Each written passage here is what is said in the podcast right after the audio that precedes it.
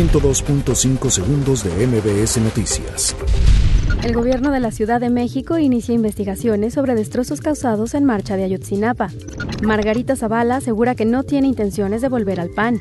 En San Lázaro reclaman a Herrera cobro de impuesto a ventas por catálogo. Segova asegura que el gobierno federal no tendrá ningún diálogo con el crimen.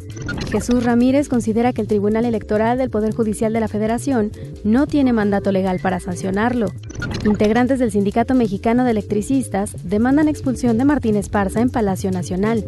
Despenalización del aborto en Oaxaca divide opiniones en San Lázaro. Congreso Capitalino aprueba ley del secreto profesional para el ejercicio periodístico.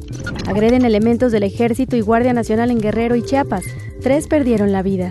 Condenan a 20 años de prisión en Estados Unidos al exfiscal Edgar Beitia. 102.5 segundos de MBS Noticias.